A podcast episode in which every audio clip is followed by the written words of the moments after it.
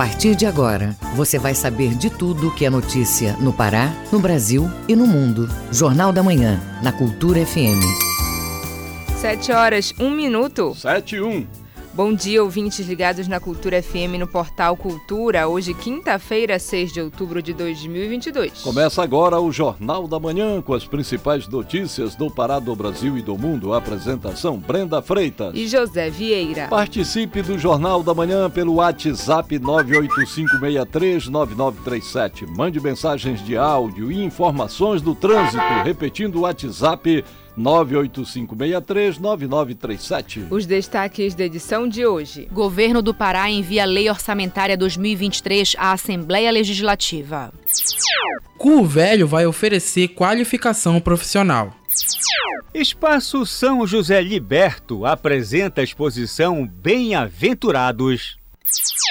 Instituição de Acolhimento realiza mais uma edição da Maniçoba do Bem em prol da luta contra o câncer infanto-juvenil.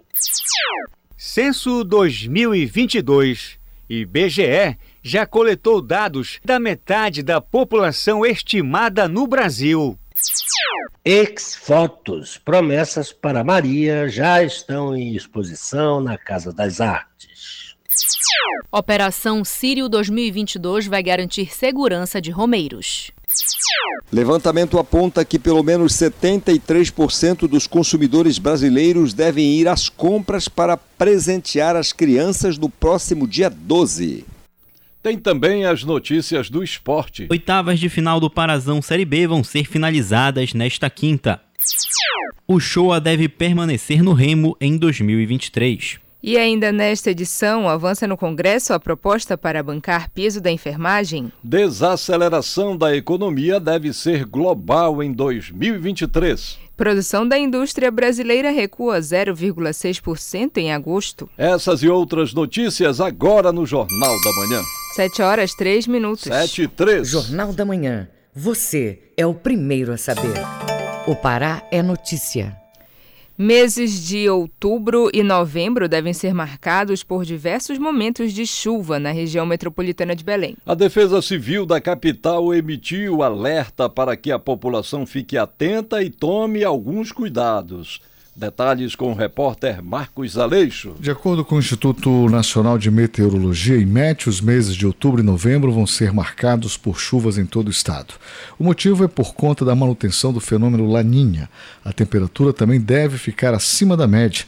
Destaca Sidney Abreu, meteorologista do INMET. A previsão para o mês de outubro é uma previsão de chuvas acima da média. Isso devido à ocorrência do fenômeno La Niña no Oceano Pacífico Equatorial, né, que favorece acumulados de chuva acima da média na nossa região, na região de Belém. A média climatológica para o mês de outubro é de 135,8. No entanto, já choveu até o dia de hoje 86,6 milímetros. Nos últimos dias, a capital sofreu com as fortes chuvas que deixaram rastros de destruição em vários bairros da cidade. A recomendação da Defesa Civil do Estado é de que a população tenha alguns cuidados, mantendo portas e janelas fechadas, por exemplo. O meteorologista Sidney Abreu dá mais informações. Final de tarde e início da noite. A gente volta a dizer para você que a gente está vivendo o período mais seco, né, o período de menos chuva na nossa região. No entanto, devido à atuação do La Niña, como eu falei anteriormente, tem contribuído para que as chuvas elas fiquem acima da média climatológica, ou seja, acima do que é esperado. As temperaturas médias do ar, né, nesse mês vai oscilar aí entre 23 graus, que é a mínima, e 34 ou até 35 graus a máxima. Marcos Aleixo para o Jornal da Manhã. São Miguel do Guamá recebe caravana itinerante do Detran. Esta e outras notícias você confere no Giro do Interior com Bruno Barbosa. Chamado de Detran Itinerante de Habilitação, o projeto é uma iniciativa do órgão e tem a finalidade de suprir as demandas relacionadas à emissão de CNH em municípios onde não há circunscrição regional de trânsito, o Ciretran, ou em locais em que a procura pelo documento segue reprimida devido à pandemia da COVID-19. De acordo com o Detran, o processo de emissão da primeira habilitação exige que se apresente a original e a cópia de um documento de identificação oficial com foto, como RG, carteira de trabalho ou certificado de reservista, e também o CPF e o comprovante de residência recente de até 90 dias com o CEP para que se valide a documentação no sistema. A primeira fase do projeto acontece de 8 a 11 de outubro, de 8 da manhã a 1 da tarde, na Escola Estadual Frei Miguel de Bulhões, que fica na Travessa Antônio Carlos de Lima, 118. No Oeste Paraense, a Polícia Rodoviária Federal recuperou um veículo com registro de roubo e furto durante fiscalização no quilômetro 990 da BR-163 em Mojuí dos Campos. Ao realizar abordagem a um veículo de passeio que trafegava em direção a Santarém, a equipe notou que os elementos identificadores possuíam divergências com indícios de adulteração. Após análises aprofundadas e consulta aos sistemas da PRF, a equipe localizou uma ocorrência de roubo e furto registrada na cidade de Manaus. Diante dos fatos, o homem foi encaminhado junto ao veículo para a Delegacia de Polícia Civil de Santarém para a realização de medidas cabíveis, em tese, pelo crime de receptação. No sudeste do Pará, a Polícia Civil do Estado, por meio da Diretoria Estadual de Combate à Corrupção, deflagrou na última quarta-feira a Operação Espectro para o cumprimento de mandados de busca e apreensão em Canaã dos Carajás. As investigações policiais apuram indícios de esquema criminoso ocorrido nos anos de 2017 e 2018. O esquema envolvia o cadastramento indevido de pessoas sem que elas soubessem como servidoras públicas da Câmara de Vereadores de Canaã dos Carajás. O pagamento era feito em nome dos funcionários fantasmas com repasse do benefício para terceiros, configurando assim crime de peculato. Uma das vítimas, trabalhadora rural, teve seu benefício de prestação continuada, que é conferido a pessoas idosas em situação de impossibilidade de participar de forma plena e efetiva na sociedade em igualdade de condições com as demais pessoas, bloqueado pelo Instituto Nacional do Seguro Social, o INSS, em razão do suposto recebimento de salários no valor de 7 mil mensais, pago pela Câmara dos Vereadores. Bruno Barbosa para o Jornal da Manhã. IBGE já coletou dados de mais de 50% dos domicílios em Santarém. Vamos até lá saber mais do Censo 2022 com o nosso correspondente Miguel Oliveira. Bom dia, Miguel. Bom dia, Brenda. Bom dia, Vieira. Bom dia, ouvinte do Jornal da Manhã. Santarém amanhece ensolarada, temperatura 26 graus, são 7 horas, 8 minutos. De 1º de agosto até quarta-feira, o escritório do Instituto Brasileiro de Geografia e Estatística, o IBGE, aqui em Santarém, já coletou dados de mais de 50% dos 70 mil domicílios previstos para serem recenseados no município. Nos municípios de Alenquer, Belterra, Mojuí dos Campos, Aveiro e Monte Alegre, que fazem parte da área de abrangência da sede local do Instituto, as visitas estão mais avançadas, com 70% a 80% da população visitada. Apesar do trabalho estar previsto para encerrar somente no dia 31 de outubro, o órgão enfrenta muitos obstáculos, sobretudo com a logística de transporte e a recusa dos entrevistados em fornecer informações aos recenseadores. Mas as dificuldades enfrentadas diariamente pelos recenseadores se dão também na área urbana, onde muitas pessoas se recusam a receber os pesquisadores e repassar as informações. O chefe do escritório local do IBGE, Edilberto Figueira, informa que a coleta é essencial para a implantação e realização de políticas públicas. Ele espera que até dezembro conclua toda a operação e esgote todos os protocolos de insistências com aqueles que se recusam a fornecer as informações. Brenda, os trabalhos nas aldeias indígenas e comunidades quilombolas, por outro lado, estão bastante avançados. Vieira. Bloqueio de verba para manutenção das universidades federais decretado ontem pelo governo federal atinge a UFOPA, que tem sede em Santarém. Miguel, já se sabe qual o montante de recursos que estão bloqueados? Vieira, ainda não. Em maio deste ano, e pelo segundo ano seguido, a Universidade Federal do Oeste do Pará, UFOPA, teve bloqueio de verbas em seu orçamento. o orçamento para 2022, que era de 23 milhões, já havia perdido 6 milhões de reais. Mas no dia 30 de setembro, as universidades e institutos federais foram surpreendidas com um novo bloqueio de verbas pelo governo federal. Muita gente só tomou conhecimento ontem. O MEC informou aos reitores que serão retidos 5,8% dos orçamentos das instituições, o que equivale a 328 milhões. No primeiro semestre, os cortes atingiram a UFOPA diretamente nos serviços de fornecimento de energia, limpeza, vigilância, segurança e demais contratos. Na manhã de hoje, Vieira, a reitoria vai se pronunciar sobre como vai ficar a manutenção da instituição após o bloqueio do orçamento e de quanto foi esse bloqueio nas verbas destinadas à Universidade Federal do Oeste do Pará. O primeiro bloqueio orçamentário imposto pelo governo federal já era preocupante. Se não fosse revertido, causaria a interrupção de serviços essenciais para a UFOPA a partir deste mês de outubro. Agora, a situação piorou. A Andifes, que é a Associação Nacional de Docentes do Ensino Superior, se reuniu na tarde de ontem com o secretário do MEC, Wagner Vilas Boas, e informou que há previsão de que esses valores bloqueados sejam devolvidos no início de dezembro. De Santarém, Miguel Oliveira, para o Jornal da Manhã. Muito obrigada, Miguel. Bom dia e bom trabalho. 7:12. 7:12. Você está ouvindo Jornal da Manhã. O Pará é notícia. IBGE apresenta a nova parcial do Censo 2022. O Pará é o 10º estado com o maior número de pessoas pesquisadas. Ao todo, mais de 4 milhões de paraenses já foram visitados pelos agentes recenseadores. Confira os detalhes com o repórter Marcelo Alencar. No Pará, de 1º de agosto até o último domingo, dia 2 de outubro, o Pará está na 4ª posição nacional em relação à captação de dados com os quilombolas, como explica o superintendente do IBGE no estado, Rony Cordeiro. O balanço também nos informa que o número de quilombolas no estado do Pará chegou a 72 mil e o número de indígenas a 36 mil. No Brasil, mais de 104 milhões de pessoas foram recenseadas em quase 37 milhões de habitações. O norte está entre as 5 regiões brasileiras com o maior número de locais coletados, 8,9%.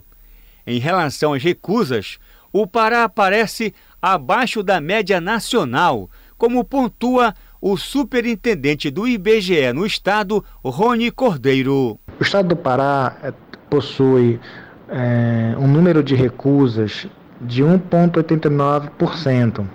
O que é considerado abaixo da média Brasil, que é de 2,27%. Apesar do número ser satisfatório, nós alertamos e pedimos para que a população atenda e responda ao censo, porque o censo não é do IBGE, o censo é do Brasil. O Pará possui 91,5% de recenseadores contratados, porém, só 47,5% estavam em campo durante o balanço. A ideia do IBGE é contratar novos recenseadores. Marcelo Alencar, para o Jornal da Manhã. Secretaria de Estado de Planejamento e Administração, SEPLAD, anunciou o adiantamento da primeira parcela do 13º salário para todos os servidores públicos estaduais. O pagamento iniciou na terça-feira, dia 4, e vai até amanhã, sexta-feira, dia 6. A antecipação do benefício ocorre no momento em que o Estado se prepara para a grande festa do Círio de Nazaré. O governador Helder Barbalho comentou a medida. Acompanhe agora um trecho do pronunciamento.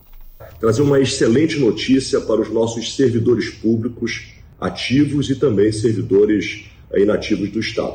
Como já temos feito desde 2019, este ano, novamente, nós estamos antecipando os primeiros 50% do 13º salário para todos os nossos servidores. Portanto, a partir do dia de hoje, dia 4, até o dia 6, todo mundo já recebendo os seus primeiros 50%, para que o Círio todo mundo já está com dinheiro na conta. Portanto, você, servidor, demonstrando mais um ato de valorização e de equilíbrio fiscal do nosso Estado, pode já olhar na conta que o dinheiro já está chegando. Um abraço a todos, um feliz Círio a todos os servidores públicos do Estado.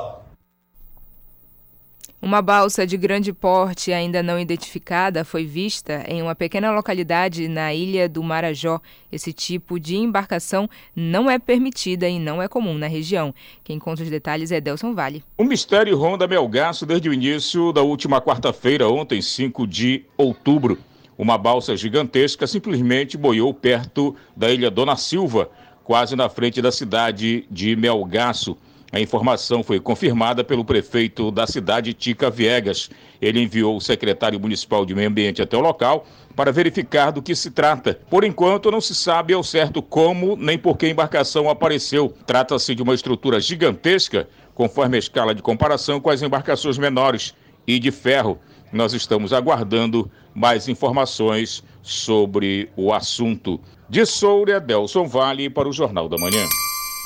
7h16. 7h16. Ouça a seguir no Jornal da Manhã. Secretaria de Segurança Pública do Estado anuncia detalhes da Operação Círio 2022. Cultura FM, aqui você ouve primeiro, a gente volta já. Estamos apresentando Jornal da Manhã.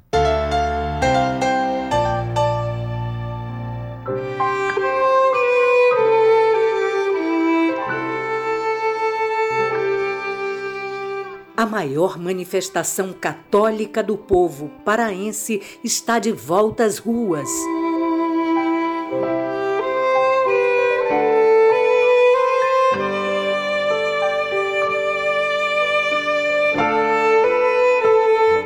Você vai acompanhar um dos mais emocionantes círios da história. Domingo, 9 de outubro, a partir das 7 da manhã, na Cultura FM. Círio 2022, encontro renovado, fé fortalecida. Cultura FM, aqui você ouve música paraense. Mas quando é que tu vai me levar lá pra Cotiju, papá? Música brasileira.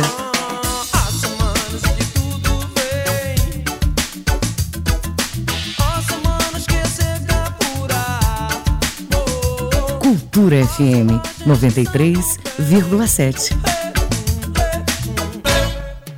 Olá, gente, aqui é o Ricardo Kizan e eu tenho um recado pra você. De segunda a sexta-feira, às 18 horas, As Marcantes. Dizem que a tristeza não tem fim, porque de repente você me disse um adeus. O ritmo contagiante, o movimento, a história, o brega.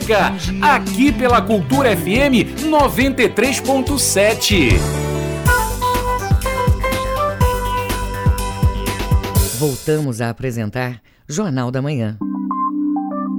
Previsão do tempo. De acordo com a Secretaria de Estado de Meio Ambiente e Sustentabilidade, em Belém, região metropolitana, quinta-feira, com um tempo parcialmente nublado a nublado e chuvas rápidas no período vespertino. Mínima de 24, máxima de 32 graus na capital paraense. No nordeste do estado, tempo aberto e com poucas nuvens pela parte da manhã e à tarde. À noite são esperados eventos isolados de chuva. Em Aurora do Pará, mínima de 24, máxima de 33 graus. E no arquipélago do Marajó, céu claro e tempo quente pela parte da manhã. À tarde são esperadas chuvas com trovoadas isoladas. E à noite, tempo estável. Variação de temperatura entre 24 a 33 graus em Melgaço. 7h19. 7h19. Jornal da Manhã, na Cultura FM. Círio 2022, encontro renovado, fé fortalecida. A primeira romaria oficial do Círio 2022 saiu ontem à noite pelas ruas de Belém. A concentração foi em frente à Basílica Santuário. O traslado dos carros de promessas que vão acompanhar a grande procissão do Domingo do Círio foi realizado com a participação de cerca de 10 mil pessoas. De acordo com a Arquidiocese de Belém e diretoria da Festa de Nazaré, a romaria foi tranquila, sem problemas durante todo o percurso. A novidade é que este ano foi acrescentado mais um carro que é dedicado aos profissionais da área da saúde que se dedicaram para salvar vidas durante a pandemia de Covid-19.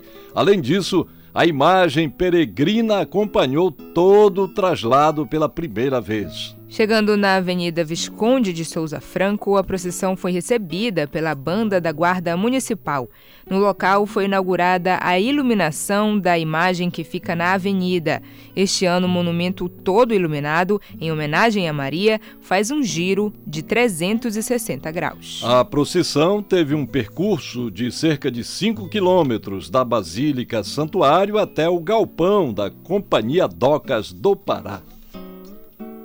Secretaria de Estado de Segurança Pública apresenta detalhes da Operação Círio 2022. A medida visa garantir a tranquilidade de romeiros e turistas durante a quadra Nazarena. A repórter Tamires Nicolau traz agora os detalhes. A Secretaria de Segurança Pública e Defesa Social do Pará, a SEGUP, vai coordenar 17 ações que envolvem a festividade do Círio de Nazaré, o que inclui 13 procissões, o Arrastão do Pavulagem, o Alto do Círio e a Festa da Chiquita, além da Caminhada dos Romeiros. Mais de 12 mil agentes das Forças de Segurança Pública Estadual vão atuar na Operação Círio 2022. O secretário estadual de Segurança Pública, Ualame Machado, comenta a iniciativa. Criamos um pórtico já que ficará ali na Doca de Souza Franco com a Marechal Hermes, próximo ao terminal hidroviário, onde todo e qualquer veículo, no caso as motocicletas, que irão querer participar da motorromaria terão que passar por um crivo, seja ele da legalidade da motocicleta, das condições de trafegabilidade, dos itens de segurança, exemplo do capacete. Se não estiver cumprindo todos esses itens de segurança, ele não será autorizado a passar esse pórtico para a escadinha de onde começa a motorromaria. O monitoramento vai ter início a partir das 7 da manhã desta sexta-feira por meio do Centro Integrado de Comando e Controle Estadual. Uma das novidades deste ano é a instalação de uma unidade móvel no Largo do Redondo, na Avenida Nazaré. O secretário estadual de Segurança Pública, Ualame Machado, dá mais detalhes da medida. O Centro de Comando e Controle Móvel ele irá funcionar igual ao Centro Integrado de Comando e Controle na Almirante Barroso com o Chaves, só que em um ambiente dentro do cenário da operação, já que está instalado na Vila Nazaré com a Quintino. Ali os órgãos também estarão representados. Nós teremos toda a estrutura necessária, assim como câmeras de monitoramento que estarão chegando também àquele local. Então nós teremos nesse centro integrado aqui no controle móvel câmeras de monitoramento que cobrem todo esse circuito, a presença das forças policiais, o sistema que nós criamos para saber onde nós temos uma ambulância, um posto de saúde, um ponto de extração, um ponto de apoio das forças de segurança. Tudo isso de forma integrada irá funcionar nesse período para que a gente possa dar o suporte aos policiais que irão trabalhar, a todos os órgãos de segurança, mas também que a população tenha um ponto de referência da segurança pública durante esse percurso. A operação também vai contar com 20 pontos fixos de apoio no percurso das romarias, além de 1.500 viaturas. Durante a quadra Nazarena, a Polícia Militar vai participar da operação com 6.457 policiais. Tamires Nicolau, para o Jornal da Manhã. Círio 2022. Encontro renovado, fé fortalecida. 7h23. 7h23. Jornal da Manhã. Informação na sua sintonia. Universidade Federal do Pará lança processo seletivo 2023. As inscrições começam hoje. Ao todo, a instituição vai disponibilizar mais de 7.100 vagas. Os detalhes com o repórter Marcos Aleixo. O edital do processo seletivo 2023 da UFPA foi lançado nesta semana para o ingresso de estudantes nos cursos de graduação presenciais no ano de 2023. Ofertadas 7.188 vagas, acrescidas de 192 vagas adicionais reservadas a pessoas com deficiência, em 192 ofertas de cursos nos 12 campi da UFPA. Haverá um bônus. Quem tiver cursado todo o ensino médio na modalidade presencial, em escola pública ou privada, em um ou mais dos estados da região norte, pode solicitar um bônus de 10% sobre a nota obtida no Enem 2022. A pró-reitora de ensino de graduação, professora Maria Oliveira, comenta. A avaliação do desempenho do candidato será computada com base na média aritmética das notas das 5 provas do Enem 2022. Também terão direito a 10% de bônus, baseado na regionalidade, todos os candidatos que tenham cursado o ensino médio na modalidade presencial, ainda que com períodos de ensino remoto emergencial, em escola pública ou privada, em um ou mais dos estados da região norte, né? O FPA segue com um sistema de cotas com vagas ofertadas distribuídas conforme a legislação vigente. Metade das vagas é de escolas públicas com percentuais específicos para estudantes de baixa renda. O ingresso dos estudantes classificados no PS 2023 ocorre no mesmo ano, conforme o tipo de entrada de cada curso ofertado disponível no site da Pró-Reitoria de Ensino de Graduação. A professora Maria Oliveira dá mais detalhes. O processo seletivo 2023 da Universidade Federal do Pará está com as inscrições abertas no período de 6 de outubro a 18 de novembro. Esse processo seletivo, ele se destina aos candidatos que têm inscrição homologada no Exame Nacional do Ensino Médio, no Enem, referente ao ano de 2022. Os candidatos podem tirar dúvidas e receber atendimento pelo WhatsApp 91-3201-7266, de segunda a sexta-feira, das 8 às 5 da tarde. atendimento.ceps@ufpa.br ou pelo telefone 3201-7266 e atendimento presencial nos mesmos dias e horários. Os estudantes que cursaram todo o ensino médio ou equivalente em escolas da rede pública, a isenção da taxa de inscrição é concedida automaticamente. O valor desta taxa de inscrição custa hoje R$ 100 e deve ser paga por meio de boleto bancário até o dia 16 de dezembro de 2022. Marcos Aleixo para o Jornal da Manhã. Projeto de Lei Orçamentária Anual é enviado para apreciação da Assembleia Legislativa do Pará. O orçamento de 2023 prevê recursos na ordem dos 39 bilhões de reais. Ouça agora com a repórter Tamires Nicolau. A Lei Orçamentária Anual, LOA, é um instrumento de planejamento público que estima a receita e despesa do Estado para o próximo exercício financeiro. Os recursos de 39,6 bilhões de reais compreendem o orçamento fiscal, da Seguridade Social e de investimento das empresas estatais. A secretária adjunta de Planejamento e Orçamento do Estado, Brenda Maradei, explica a aplicação da verba. Dos 39,6 bilhões, 35 bilhões é do Poder Executivo, 1,9 bilhões do Poder Judiciário, 1,3 bilhões do Poder Legislativo e 1,2 dos demais poderes e órgãos constitucionais. Desse valor, do Poder Executivo, dos 35 bilhões, a maior parcela, 19,2, é referente a gasto com pessoal, seguido do gasto com outras despesas correntes, no valor de 10,5 bilhões. O orçamento da LOA contempla investimentos para o desenvolvimento socioeconômico e ambiental do Pará, relativos à educação, saúde, segurança, saneamento básico e meio ambiente. A secretária adjunta de Planejamento e Orçamento do Estado, Brenda Maradei, fala mais onde os recursos vão ser aplicados. Na área da educação, o programa Creche por Todo o Pará, a Web Escola, que é o acesso à internet gratuita no ambiente escolar, a ampliação do ensino superior, ampliação das escolas de tempo integral, construção e reforma das unidades escolares. Já na parte da segurança pública, chama atenção para a implantação das bases fluviais de Óbidos, Itaituba e Ananindeua, todo o reforço, intensificação da inteligência policial, a implantação dos núcleos regionais da CEMAS, do Centro Especializado de Transtorno do Espectro Autista. A projeção do crescimento médio do Produto Interno Bruto, o PIB, para o exercício ficou em 2,38%. Tamires Nicolau, para o Jornal da Manhã. Vamos acompanhar agora as informações em destaque nos noticiários internacionais com Cláudio Lobato. O Mundo é Notícia. A Coreia do Sul e os Estados Unidos dispararam 4 mísseis no Mar do Japão, também conhecido como Mar do Leste, em exercícios conjuntos, reportou a agência sul-coreana de notícias, Yonhap. Os disparos foram uma resposta ao lançamento, na véspera, de um míssil balístico norte-coreano que sobrevoou o Japão, algo que não acontecia há 5 anos, informou o exército sul-coreano.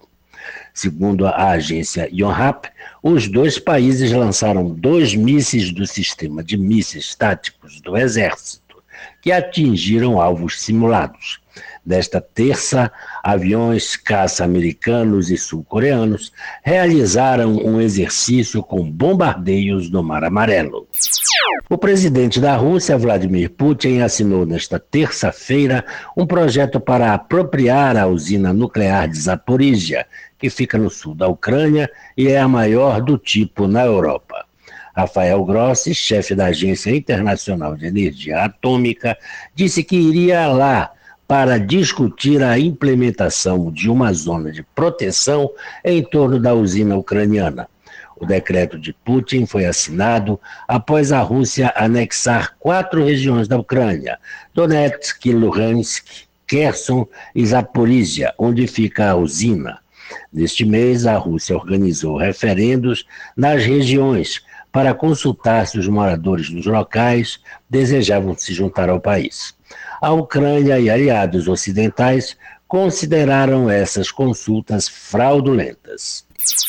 Ao menos 10 pessoas morreram e 18 continuam desaparecidas por causa de uma avalanche ocorrida na terça-feira no Himalaia, de acordo com um balanço atualizado divulgado nesta quarta-feira pela Polícia da Índia. 5 sobreviventes foram levados para o hospital do distrito de Uttarkash. A avalanche aconteceu na manhã de terça-feira, perto do cume da montanha Draupadi Kadanda 2, a 4.880 metros de altitude no estado de Uttarakhand.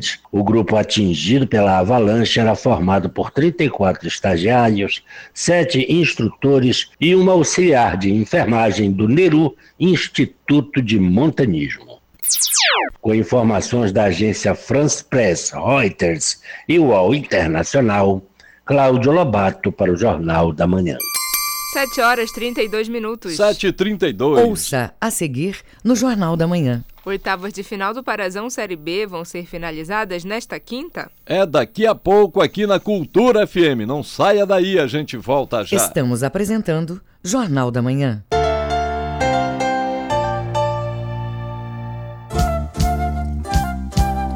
ZYD 233, 93,7 MHz.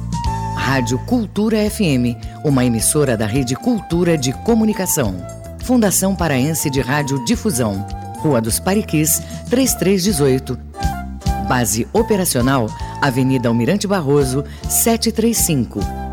Belém, Pará, Amazônia, Brasil. Filha, você lembrou de marcar os meus exames laboratoriais no Hospital Belém? É só o senhor me dizer. Tem de segunda a quinta, até às 4 da tarde e no domingo das 7 às 10 da manhã. Ah, mas nesse horário eu vou perder o bate-papo com a turma. Então, o que o senhor acha de ser atendido em casa? Podemos pedir o atendimento domiciliar. Funciona de segunda a sexta, das 7 às 17 horas. Ah, sendo assim, tá bom. Hospital Adventista de Belém. Sua saúde sempre em dia. Cultura FM. Aqui você ouve música paraense. Vou curtir a beleza da noite, a claridade do luar. Música brasileira. É pra surdo ouvir, pra cego ver que esse shot faz milagre acontecer. É pra surdo ouvir, pra cego ver, fala. Cultura FM 93,7. Essa história aconteceu lá bem longe de Piçó, numa cidade ribeirinha enfiada na floresta, lá para as bandas do Amazonas, quase em Marajó. Bem de noite, numa festa, a moçada ia chegando, dando riso, gargalhada, animada para dançar. Iam caindo no batuque, caprichando um carimbó. As meninas passeando, os rapazes sapeando, os pazinhos se formando. Pois nessa festa se sabia, ninguém ia ficar só. A festança ia ligeira, a luz piviteira clareando como o sol. Foi aí que a sucedeu. Foi que ele apareceu. Mas ele quem? E aí, você quer conhecer o final dessa história? Então fique ligado no Abracadabra, às 9 da manhã, neste domingo. Voltamos a apresentar Jornal da Manhã. Tábuas de Marés. De acordo com a Secretaria de Estado de Meio Ambiente e Sustentabilidade, em Belém, a maré enche logo mais às 8h21 da manhã. Ela desce às 3h58 da tarde e volta a encher às 9h13 da noite. Em Salinópolis, Nordeste Paraense, baixa-mar às 11h06 da manhã. Pré-mar às 5h13 da tarde e maré baixa às 11h36 da noite. E no porto da Vila do Conde, em Barcarena, a maré vai subir daqui a pouco às 8h55 da manhã. Vazante prevista para 4h12 da tarde e maré alta às 9h53 da noite. 7h35. 7h35. Você está ouvindo Jornal da Manhã. Esporte. Oitavas de final do Parazão Série B vão ser finalizadas nesta quinta. O Shoah deve permanecer no Remo em 2023. Essas e outras do esporte com Felipe Campos. 6 jogos da segunda divisão do Campeonato Paraense vão ser disputados nesta quinta, dia 5, pelas partidas de volta das oitavas de final da competição. Às 9h30 da manhã, São Raimundo e São Francisco fazem o clássico santareno no campo 1 do Seju. Na partida de ida, as equipes empataram em 1-1. No mesmo horário, o Santos tenta reverter o placar elástico que o Carajás conseguiu aplicar na partida de ida, ao vencer por 4-0. O confronto vai ser no Souza, em Belém. Além disso, o Santa Rosa joga no Baenão contra o Isabelense e busca reverter a derrota na ida por 2-1. Pela tarde, às 3h30, Cametá e Sport Real jogam no Parque do Bacurau, com vantagem para o time da casa, que venceu a ida por 1-0. Capitão Poço e Fonte Nova se enfrentam no mesmo horário no estádio José Rufino Souza, com vantagem para o Capitão Poço, que venceu por 2-1 o primeiro jogo. O último confronto vai começar às 4 horas da tarde, com Parauapebas recebendo a SMAC no Rosenão. A ida entre as equipes terminou com vitória da SMAC por 2-1. O volante Anderson Shoah deve permanecer no Remo para a temporada 2023. Ele já tem um acordo com a diretoria azulina e resta apenas a chegada de um novo executivo de futebol para finalizar o processo de renovação. O Shoah chegou ao Remo no ano passado para a disputa do Campeonato Brasileiro Série B e continuou no clube em 2022. Ao todo, ele soma 80 jogos e 6 gols marcados, sendo uma das principais peças do elenco azulino. Ainda sobre o Remo, o presidente Fábio Bentes falou em entrevista sobre o andamento das obras no centro de treinamentos do clube e sobre a sua utilização em 2023. Segundo o mandatário azulino, o gramado do CT foi todo revitalizado e vai ter a mesma qualidade do estádio Baenão. Reformas também estão sendo feitas nos alojamentos e refeitórios, sendo que a preparação para a temporada de 2023 vai ser iniciada já no centro de treinamentos. Ele completou dizendo que as melhorias no local vão ser constantes e que a segunda etapa de reformas vai ser conforme novos recursos forem entrando. O Paysandu iniciou a campanha de conscientização ao Outubro Rosa, que tem como principal objetivo alertar as mulheres e a sociedade sobre a importância da prevenção e do diagnóstico precoce do câncer de mama e, mais recentemente, sobre o câncer de colo de útero. O câncer de mama é a primeira causa de morte das mulheres em todas as regiões do país, com exceção do norte, onde o câncer do colo de útero é quem ocupa o topo. Não é a primeira vez que o clube se mobiliza sobre isso, já tendo lançado uma camisa com listras rosas no ano de 2018. Além do Outubro Rosa, no próximo mês vai ser para a conscientização contra o câncer de próstata em homens, chamado de Novembro Azul. A Confederação Brasileira de Futebol anunciou a alteração no horário da partida entre Clube do Remo e Real Ariquemes, pela Copa do Brasil Sub-20. O jogo de volta estava marcado para segunda-feira às 3 horas da tarde no estádio Baenão. A data e o local seguem os mesmos, mas agora a bola vai rolar às 8 horas da noite, conforme pedido da diretoria azulina. Na partida de ida realizada nesta semana, o Remo conseguiu empatar fora de casa em 1-1. A equipe de Rondônia abriu o placar no primeiro tempo com gol de Melk, enquanto que os azulinos empataram na segunda etapa com gol de Canu de cabeça. No jogo de volta, os azulinos precisam vencer para garantirem vaga nas quartas de final. Em caso de empate, a decisão vai para os pênaltis. Com supervisão do jornalista Felipe Feitosa, Felipe Campos para o Jornal da Manhã. 7h39. 7h39. Fique sabendo primeiro, Jornal da Manhã, aqui na Cultura FM. Os números da economia. Estudo da Confederação Nacional dos Dirigentes Lojistas aponta que o Dia das Crianças deve injetar mais de 13 bilhões de reais na economia brasileira. A expectativa é que mais de 73% dos brasileiros devem ir às compras em razão da data.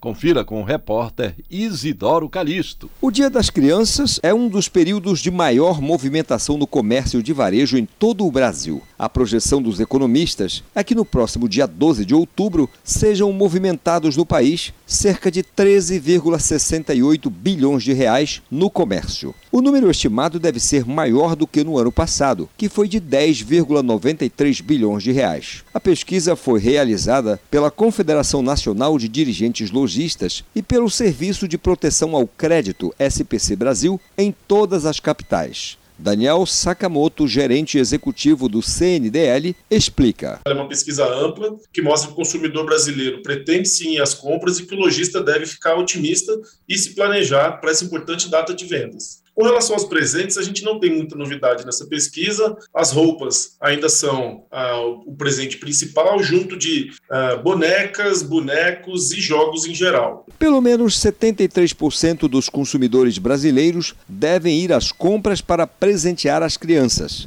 Em média, as famílias pretendem comprar 2,2 presentes e gastar cerca de R$ 241,60 na compra, um aumento de R$ 42,00 em relação ao ano passado. As pessoas ouvidas pelos pesquisadores dizem que vão comprar presentes. Mais de um terço, 44%, pretendem gastar o mesmo valor que no ano passado e 17% têm a intenção de gastar menos. Já 29% pretendem gastar mais do que no Dia das Crianças de 2021. A maioria deve comprar à vista, 79%, e 43% planejam pagar parcelado. Daniel Sakamoto, gerente executivo do CNDL, destaca um dado preocupante detectado na pesquisa: o endividamento. Bom, a pesquisa traz um alerta aí com relação à educação financeira do brasileiro.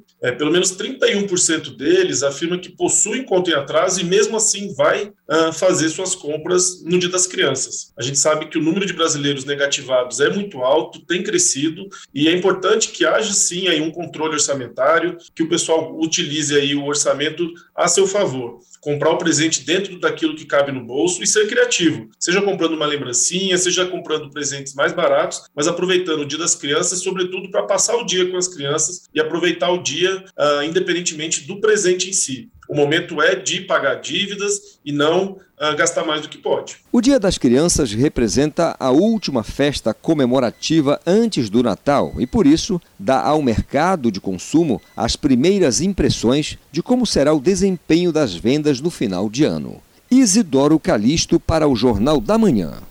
Analistas internacionais preveem que a desaceleração da economia deve ser global em 2023. As informações com Sandra Fontela.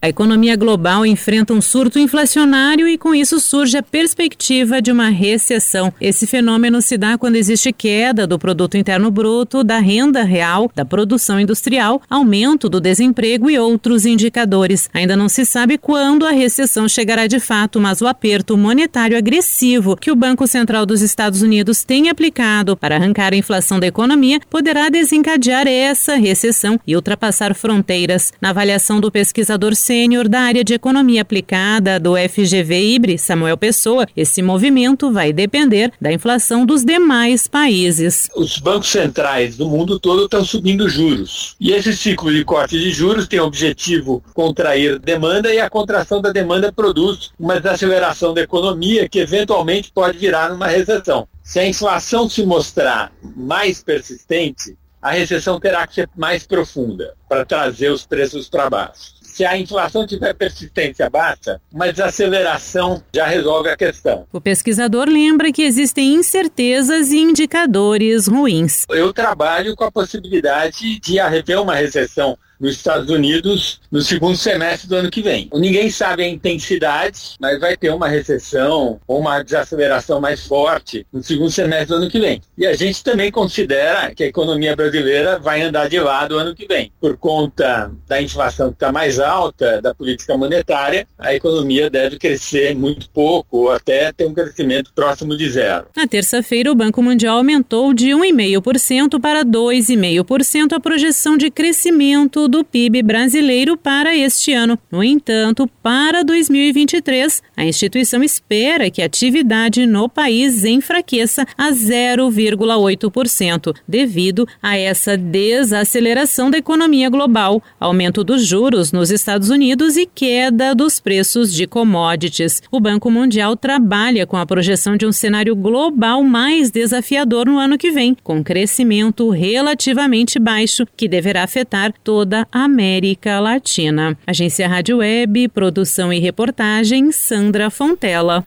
Agora vamos aos indicadores econômicos do dia com Ana Tereza Brasil. O índice Ibovespa começa a sessão da Bolsa de Valores de São Paulo em alta de 0,83%, aos 117.198 pontos. O dólar comercial custa hoje R$ 5,18, em alta de 0,32%. O euro está sendo comercializado a R$ 5,12, em queda de 0,71%. A cotação do grama do ouro hoje, segundo informações do Banco Central, é de R$ 286,47 e o rendimento mensal da caderneta de poupança é de 0,5%. Ana Tereza Brasil para o Jornal da Manhã. 7h46. 7h46. Ouça a seguir no Jornal da Manhã. Avança no Congresso a proposta para bancar piso da enfermagem. Cultura FM, aqui você ouve primeiro. A gente volta já. Estamos apresentando Jornal da Manhã.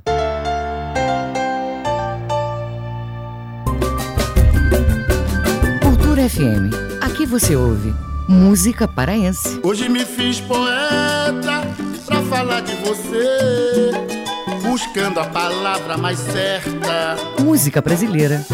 Tô namorando aquela mina, mas não sei se ela me namora. E na maneira do condomínio. Cultura FM 93,7. Tô namorando aquela mina, mas não sei se ela me namora.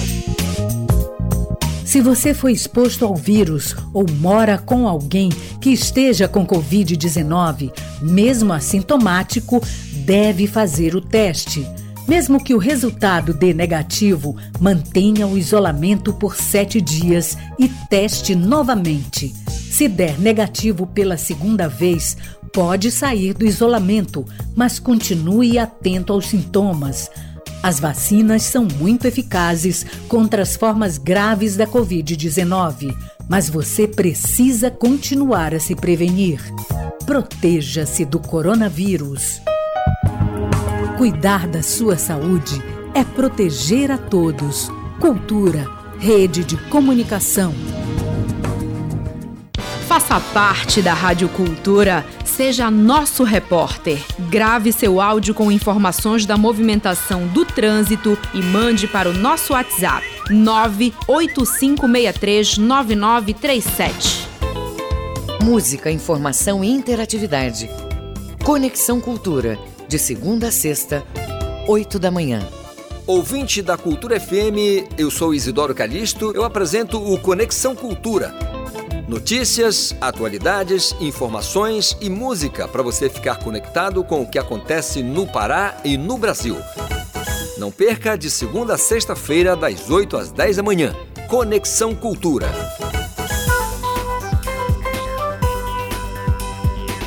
Voltamos a apresentar Jornal da Manhã.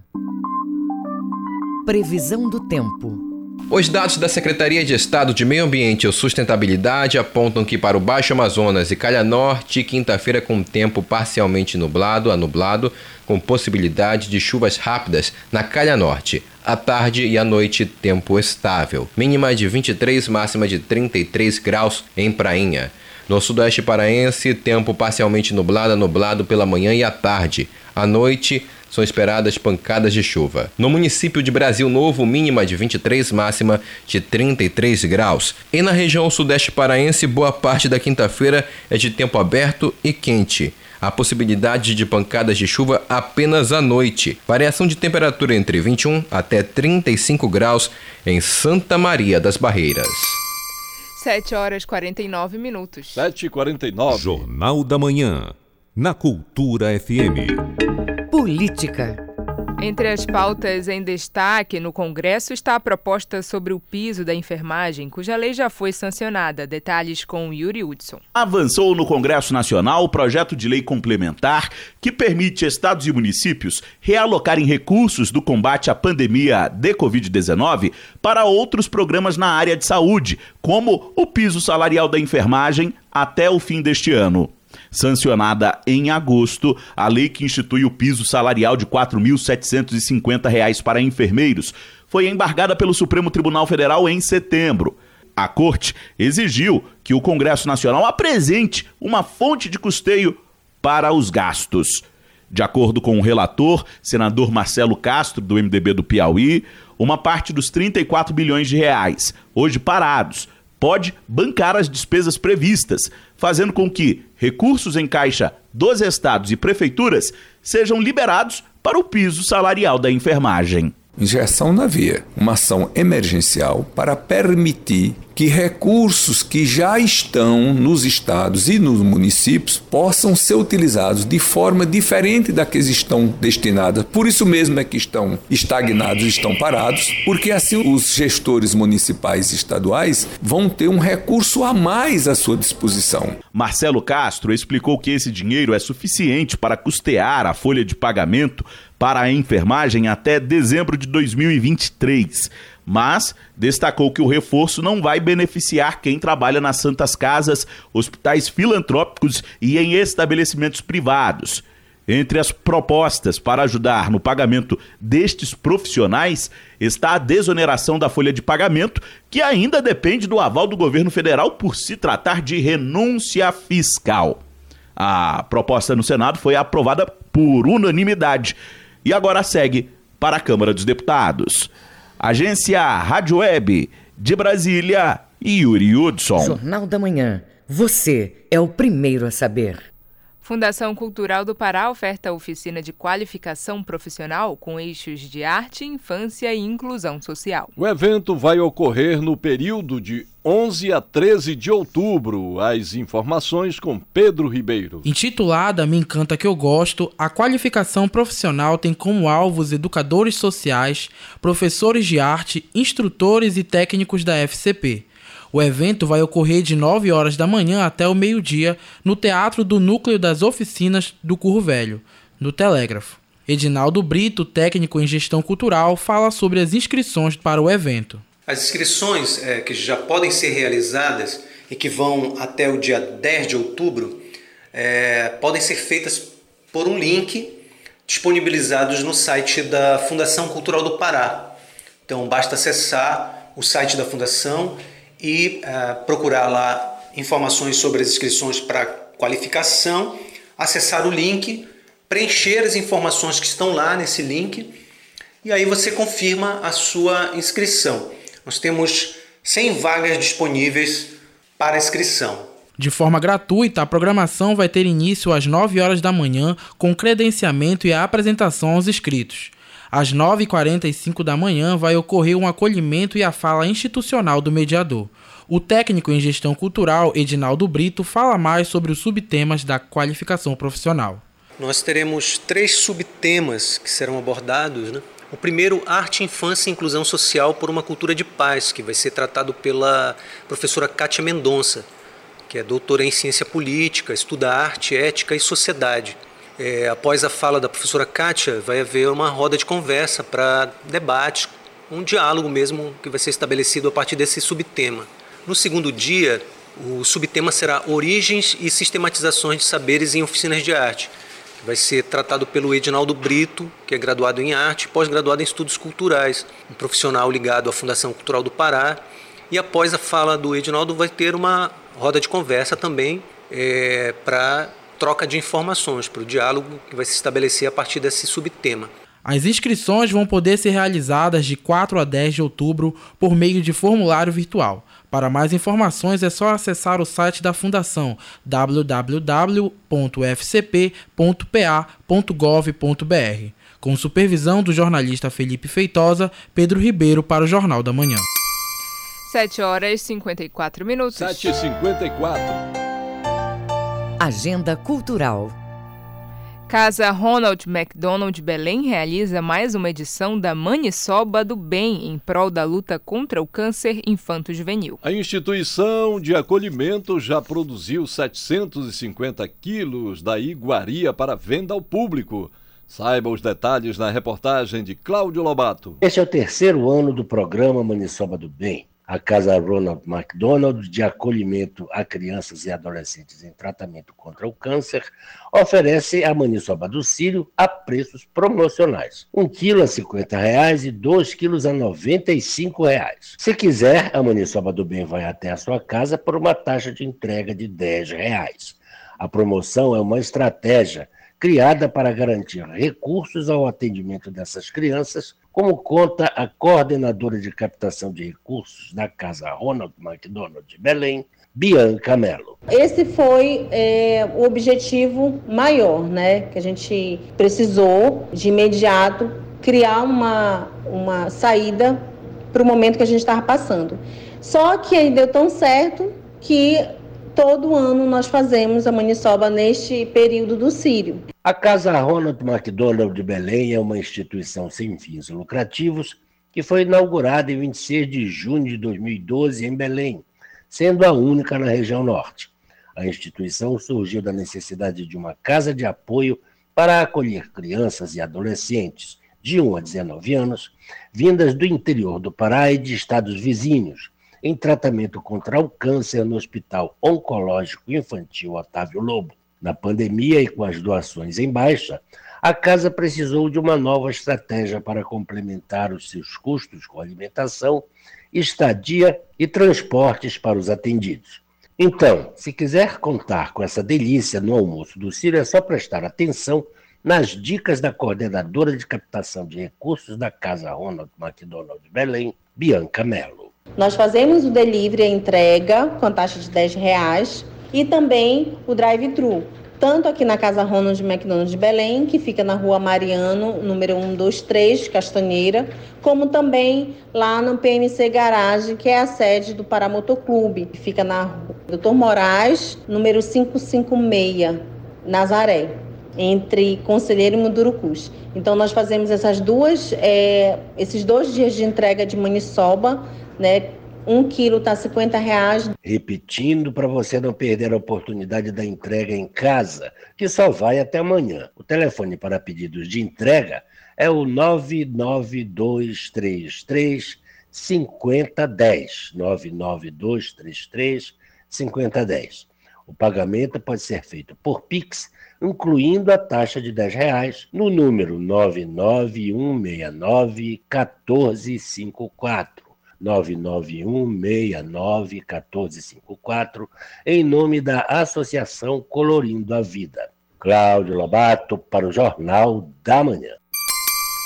7h58. 7h58, só avisando aos nossos ouvintes que amanhã começa a propaganda eleitoral para o segundo turno, no caso aqui no estado do Pará, para presidente da República. Será veiculada na televisão de segunda a sábado, das 13h às 13h10 e das 20h30 às 20h40. No rádio, a propaganda eleitoral para presidente vai ao ar de 7 às 7h10 da manhã e de meio-dia ao meio-dia e 10. Portanto, a partir de amanhã, o Jornal da Manhã começa às 7h11. Jornal da Manhã, na Cultura FM. 7h59. 7h59, termina aqui o Jornal da Manhã desta quinta-feira, 6 de outubro de 2022. A apresentação, Brenda Freitas e José Vieira. Outras notícias você confere a qualquer momento na nossa programação. Fique agora com o Conexão Cultura. Um excelente dia para você e até amanhã. Um bom dia a todos e até amanhã. O Jornal da Manhã é uma realização da Central Cultura de Jornalismo.